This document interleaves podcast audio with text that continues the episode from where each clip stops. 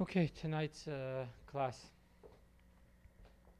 of Garden of Emunah is focused on the Shavuot story. Our sages tell us that when the Jewish people were asked whether they will receive the Torah, whether they'll accept the Torah, and what did they answer? Na'aseh v'nishma. We will do and we will hear. We will do is action, we will hear is understanding. Over hearing means havana. There you have a classical situation of a statement of faith which started our people as a people. At Mount Sinai, when our people started, as the Jewish nation, what happened? It all began with the ultimate statement of faith. Na'aseh v'nishma. So today I'm not going to talk to you about the regular faith we've been talking about until now, faith that things are going to be good and so forth and so on. We're going to talk about a different type of faith today. We're talking about observance with faith. We're not talking about a person's worrying, where am I going to get to pay tomorrow's bills, or health, or you know, whatever it may be, family issues. That's not, we were talking a lot about that type of faith. Let's talk about a different type of faith, observance with faith. So I'm going to give you the entire class in one story. What is the story? The story is as follows. There were once in a museum a group of people, and a commotion started. And the curator came running over. This is one of the finest museums. And he asked, guys, what are you making a commotion in the museum for? And one of the people said, would you believe that this guy here, looking at this priceless art from one of the most famous artists, and he said that he doesn't see what's so special about this painting.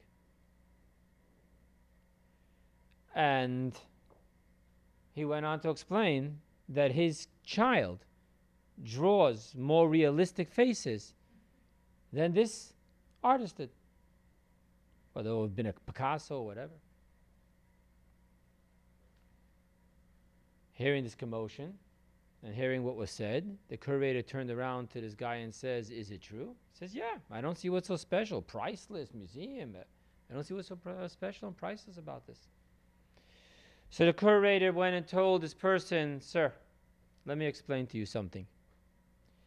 In this museum, the paintings that make it onto the walls of our museum are not here for your validation or stamp of approval. Quite the contrary. They're here to see whether you could appreciate finer art. Let's talk about the Na'aseh v'nishma. We as humans, and especially with all the blessings that God has given us, opening up the windows of knowledge to technology, medicine, so forth and so on, we may have become a little bit arrogant in thinking that everything needs our stamp of approval. Everything, if it is to have any true value, it's because we validate that it has value. We validate this is right or this is wrong. And thus this story comes to us as a shocker. A human being is being told that no, actually, you're not the judge. This painting will not go up or down in value by your validating it or your ridiculing it, but quite the contrary. What will take place in this conversation of your understanding the pricelessness of this art is a statement about you. You will be validated or you will not be validated in your appreciation of finer art. A very powerful, humbling story, which if you remember just this story, you will have how to remember tonight's entire lecture. This story is the story of the entire lecture tonight. Because when God came to us with the Torah was, is, and will forever not need our validation, whether it is right or not, holy or not, perfect or not. When God chose to give His precious Torah to the human being, in particular to the Jewish people, the question wasn't whether, okay, let's see if the Torah has any real value. Let's see what the humans say about it. No. It was actually a quite contrary act. It was, let's see whether the human beings could be validated. Let's see if they can step out of their ego, finite capacity of right and wrong, pious or not pious. Let's see if they can open up to an infinite set of knowledge, set of rules, set of standards. So this story really is a story of Matan Torah. The Torah coming down from heaven is not in need of our validation. It's here to see whether we, the human being, can appreciate higher principles, not just to be a mensch, but to be divine. With that being said, let's focus a little more on the details. In the Torah, there are three categories of mitzvot. I'm now going to focus only on two of them. One is called mishpatim, judgments, and one is called chukim, statutes. Mishpatim is exactly the way it sounds. If you used your better judgment, you would have understood this by yourself. So much so that the Talmud tells us that were God not to have given us the judgments, we could have learned it from the animal kingdom. Modesty from a cat, honesty from an ant, so forth and so on. So, when we talk about mishpatim, we're talking about logical judgments. Honor your father and mother, don't kill, don't steal, and the story goes on and on and on. That whole category of mitzvot, which is just logical, and we would have come to those conclusions even by just studying the animal kingdom.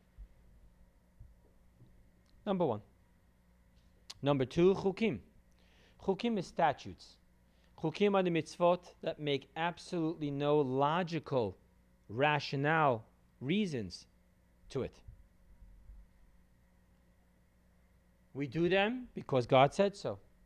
So much so that Rashi teaches us that the nations of the world will taunt us with them.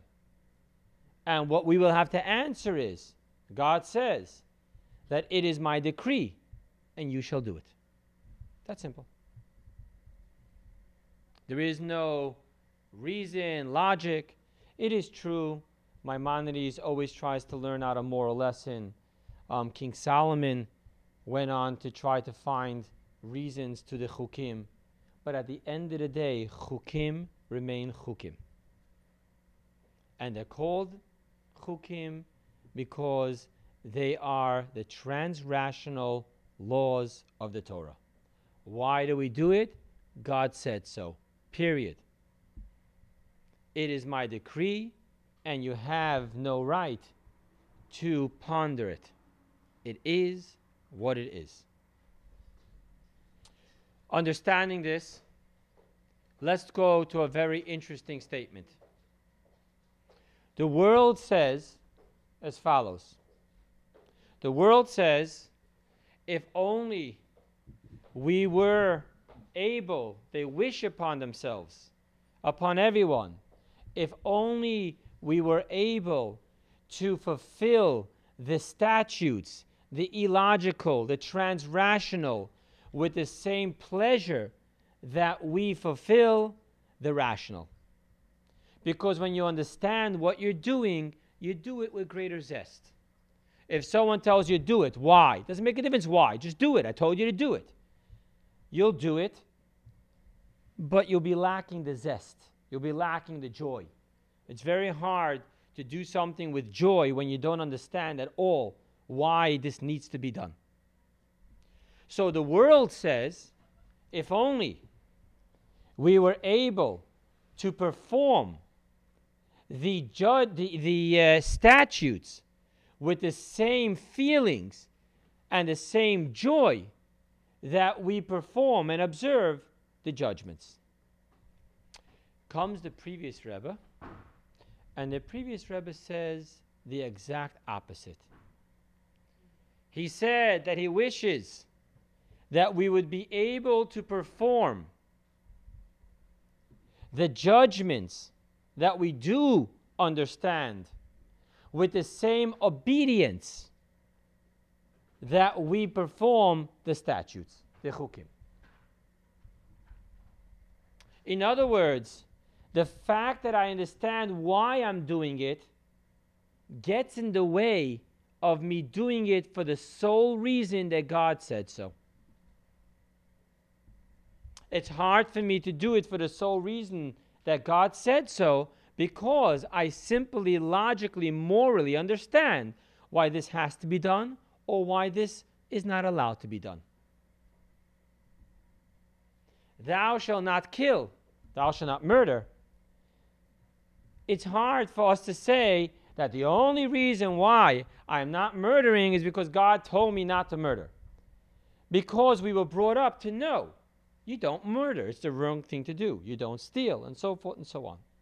So the previous Rebbe goes ahead and says, quite contrary to everything that the world says. The world says if only we would be able to perform statutes with the same joy that we perform the rational mitzvahs of mishpatim. The previous Rebbe says if only we would be able to perform the rational judgments with the same selfless obedience that we perform the statutes. So much so that in the teachings of Hasidus and Kabbalah, we're taught that every mitzvah encompasses two powers of Ratzon, will. Two reasons why they're performed.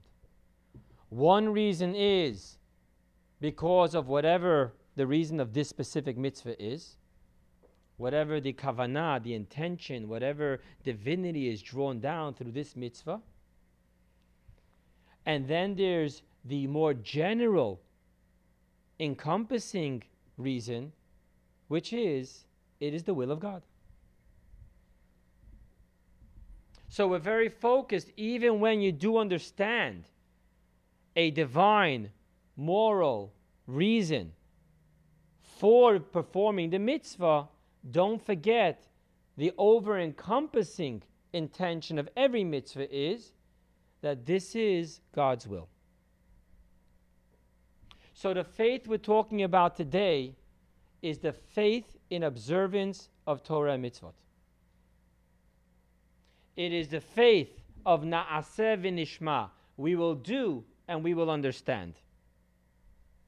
And now the question becomes, why? Why is the obedience of chukim,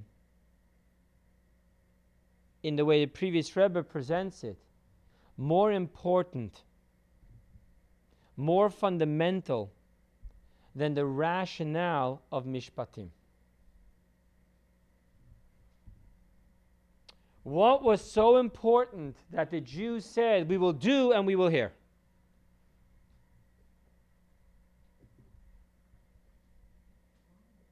What would be wrong if we acted rational? I mean, God is the one that gave the human the brain.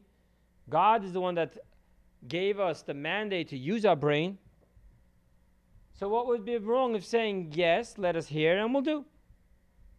Rather than saying, no, we will do and we will hear. And in heaven, they proclaimed who gave the secret of angels to the sons of humans, the sons and daughters of humans. That's an angelic thing to say, not a human thing to say. The human always wants to, well, 1 second. First, let me hear what I'm agreeing to, and then I'm going to tell you if I agree. It's an angelic thing to say, I agree. What did I just agree to?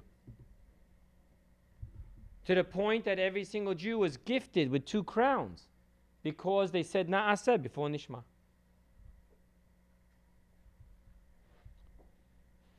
To understand this, let us understand what is the purpose of Torah and mitzvot? What is the ultimate goal of the descent of the soul from heaven into earth?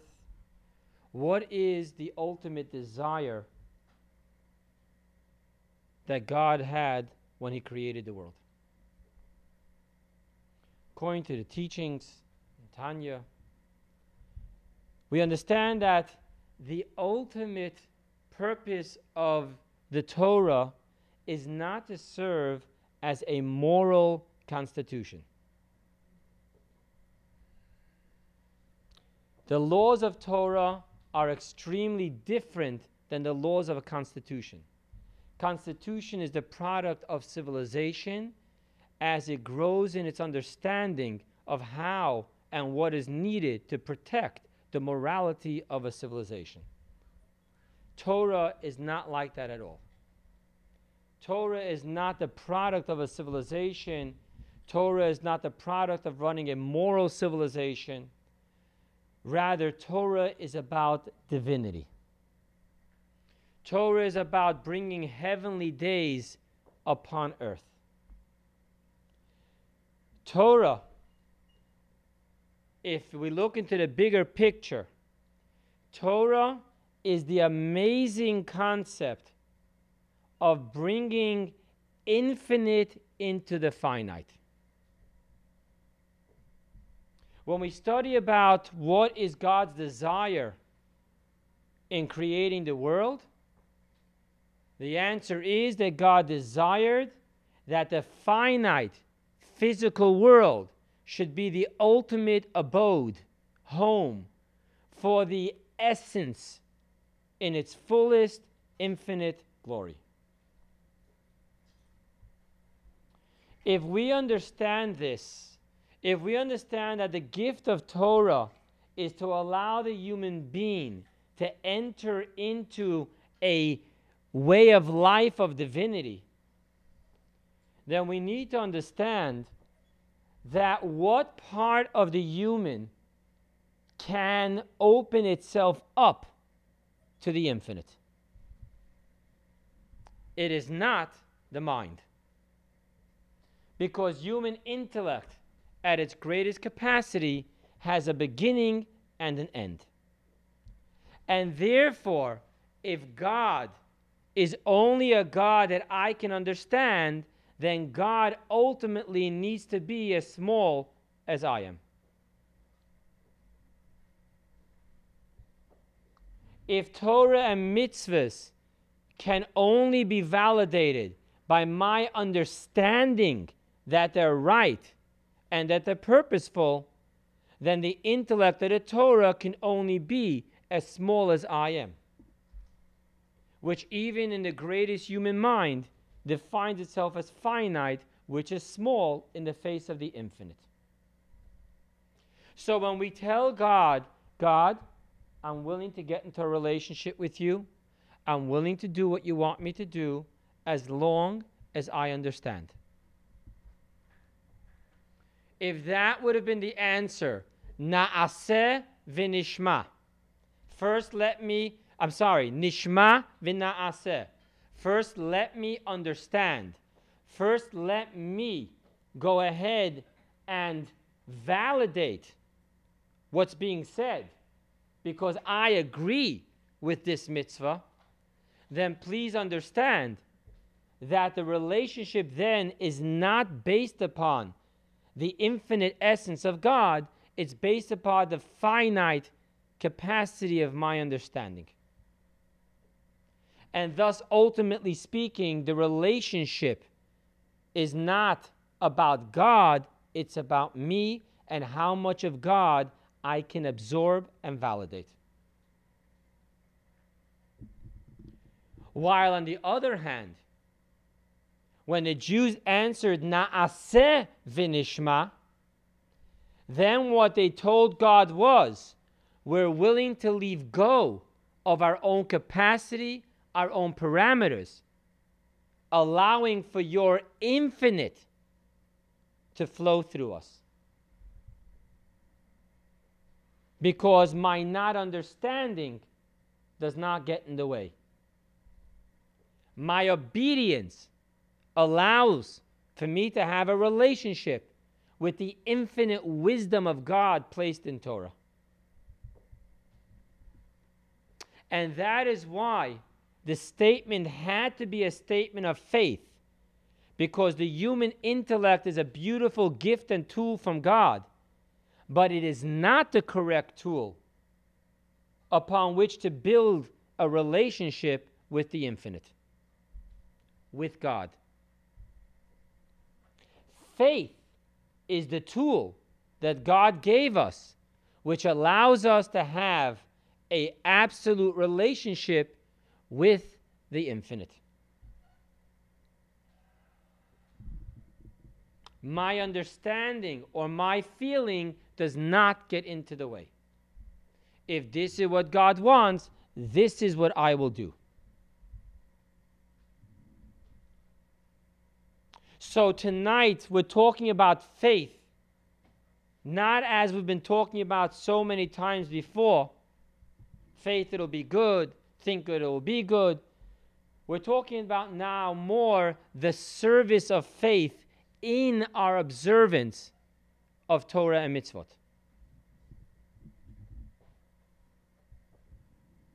And we're understanding how pivotal and fundamental this is.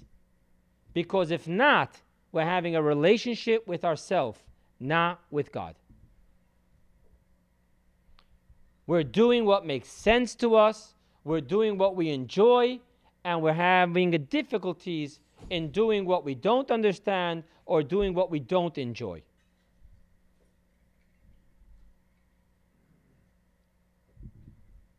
So if we understand that the holiday of Shavuot is the relationship between the finite creation and the ultimate infinite creator, then we must understand that faith needs to be the foundation.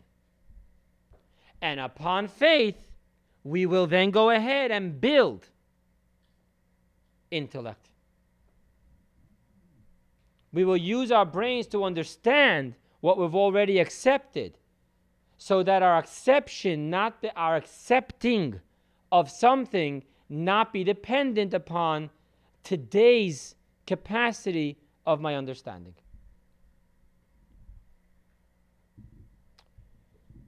Simply speaking, in life, most of life, this is how we behave. We don't not do something until we fully understand it. For example, an example I saw in one of the letters of the Rebbe. You go to a doctor, and he gives you a medicine. You don't tell the doctor, I won't be taking this medicine until I understand exactly how it works. It's not the way it works.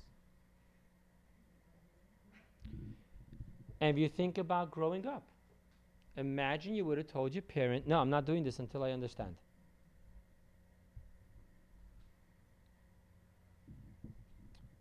And this is already between two finite humans, the child and the parent. The difference is a finite difference of experience, study, and intellect. The child will one day grow up, God willing, to understand everything the father understands, or maybe even more, the dream of every parent.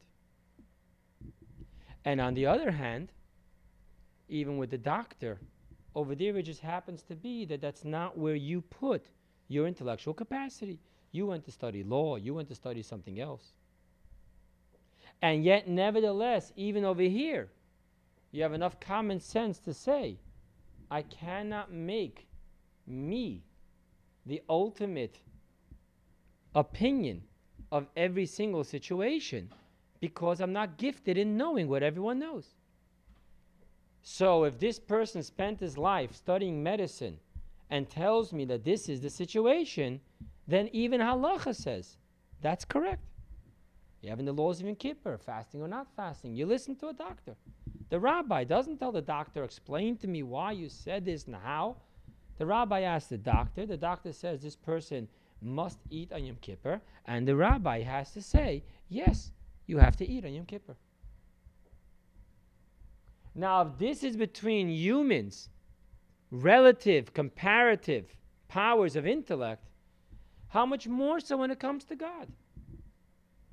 Think to yourself. You tell, no, I'm not going to light Shabbos candles until I understand exactly what's being accomplished in the upper spiritual worlds, in the lower worlds. Why does God need me to light Shabbos candles? Why does God need me to put on tefillin? Why does God need me to eat kosher and not to eat non-kosher?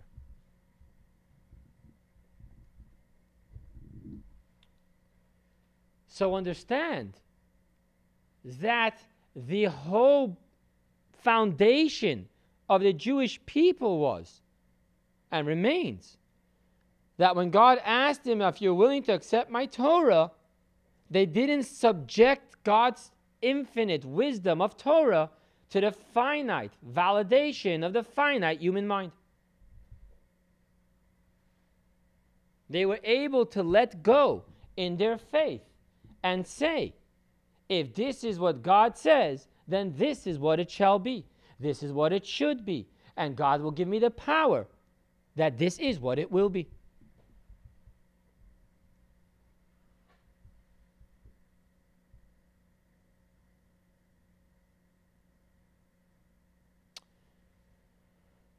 Very often,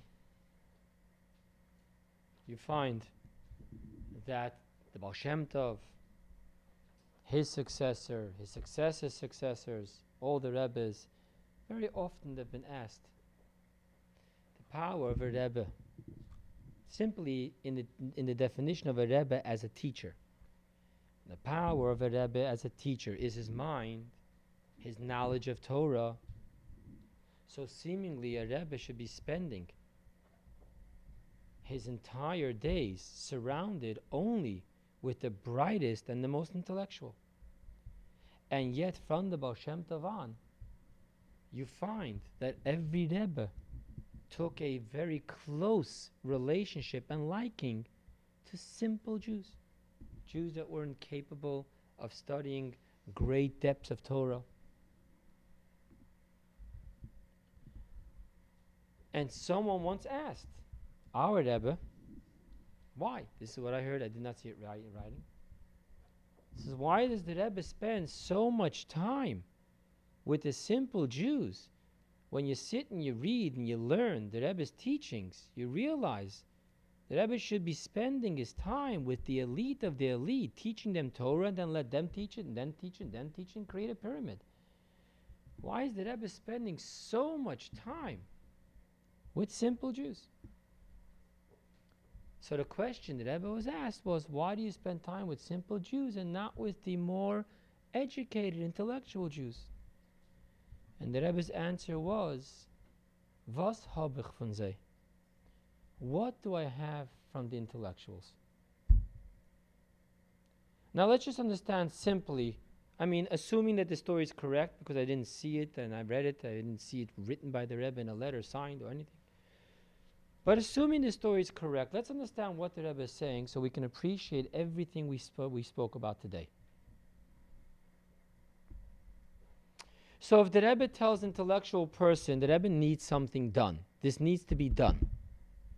I need you to go out to this and this place and then find this and this Jew and study with him Torah or whatever it may be. Go to this place and then open a yeshiva, whatever it's going to be. And the Rebbe is going to talk to the intellectuals, and the intellectuals are going to say, one sec, we don't understand. Why? Why do we have to do this? Versus when the Rebbe tells a simple Jew, I need you to move to this and this city and do this and this thing. The simple Jew, what is his answer? Hineni. Let's do it. So you understand the Rebbe's answer that if I have to sit and argue with these people until they understand what I understand and then agree to do it, nothing will ever get done. Let's go back to the Na'aseh v'nishma. If no Jew is willing to live a divine life until they understand divinity, God's business is going bankrupt. It's never happening. But with that gift that God gave the Jewish people, that power of faith that leads straight into the power of obedience, you said, I'm doing it. And that's why faith, not intellect, faith is the foundation of what made us the people we are. Because at Mount Sinai, we all knew immediately to answer, Na'aseh v'nishma. We will first do, and then we will understand. And that's why you saw in the Facebook message that went out about this class, the faith that we're talking about today, again, the faith of action, the faith of how we do mitzvot, of how we grow in our relationship with God. You'll see over there that I wrote that our relationship with God depends upon us being willing to put forward our foot of faith and obedience before our faith of rationale and understanding. So if you were to look at the journey of Judaism as two legs, one leg obedience and faith, and the other leg rationale and understanding, please understand that the only way this journey can be walked is first put forward your foot of faith and obedience, and after that, immediately bring forward your foot of logic and understanding, and then take the next step. How do you take the next step? Once again, bring forward first your foot of obedience and faith, and then of logic and understanding. Because otherwise, this journey with God is about making God as small as we can appreciate, rather than opening up ourselves to become true abodes and vessels and pipelines for infinite essence of God. Thus we understand why once again this Wednesday we need to reenact that power of understanding that Na'aseh v'nishma.